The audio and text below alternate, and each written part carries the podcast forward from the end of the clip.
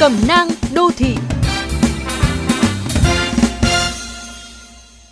Các bạn thân mến, giữa tấp nập đường về nhà, bạn có bao giờ ao ước điểm dừng chân là không gian sống trong mơ với đầy cây xanh và ánh nắng mặt trời, nơi mang lại cảm giác thư thái, thoải mái như đi nghỉ dưỡng sau ngày làm việc mệt mỏi. Điều này khó đảm bảo nếu như nơi bạn đang trở về là ngôi nhà đồ đạc bừa bộn khắp nơi, tủ kệ vương đầy bụi bẩn, hay vì quá bận rộn mà bỏ quên chăm chút không gian sống.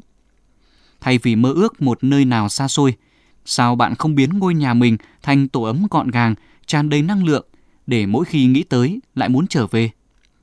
Chắc chắn việc dọn dẹp, bố trí lại nơi ở cần rất nhiều động lực vì bạn thường không biết bắt đầu từ đâu hoặc dễ trì hoãn do phải tốn thời gian, tâm sức. Giống như những người dọn dẹp chuyên nghiệp, hãy thử chia khu vực để bắt tay vào việc phân loại, lau dọn và sắp xếp lại đồ đạc để thấy ít nhiều thành quả, lấy động lực tiếp tục công việc. Giữ nhà ngăn nắp không phải là giấu mọi thứ vào kho hay để khuất tầm mắt, mà là sự hài hòa giữa trưng bày và cất gọn. Hãy thử thay đổi vị trí vài đồ đạc trong phòng để mang lại cảm giác thông thoáng hơn. Những món đồ hay sử dụng bạn có thể sắp xếp trong khu vực gần tầm tay với. Điều khó khăn trong lúc làm mới không gian sống không phải là việc lau dọn mà là lựa chọn giữ lại hay bỏ đi đồ đạc cũ. Lúc này, bạn chỉ nên suy xét giữ lại đồ dùng có ích cho cuộc sống hiện tại. Nhiều người nghĩ việc dọn dẹp bố trí nhà cửa phù hợp với phụ nữ hơn.